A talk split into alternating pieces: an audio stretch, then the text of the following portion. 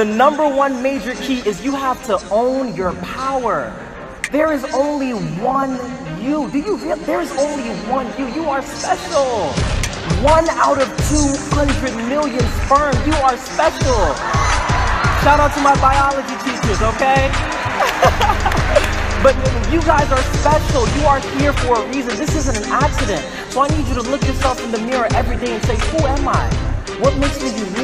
What do I love doing every day? And I need you to own it. You see, when those kids bullied me when I was young, they told me I was a nerd, right? And I thought that being a nerd was bad. I thought being smart wasn't cool.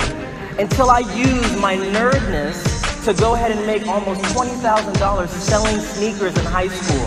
Until I became a nerd about photography and got featured in Teen Vogue and Complex magazine until I became a nerd about business and got a chance to travel the country, meet some of the top CEOs, and get some of the most competitive jobs.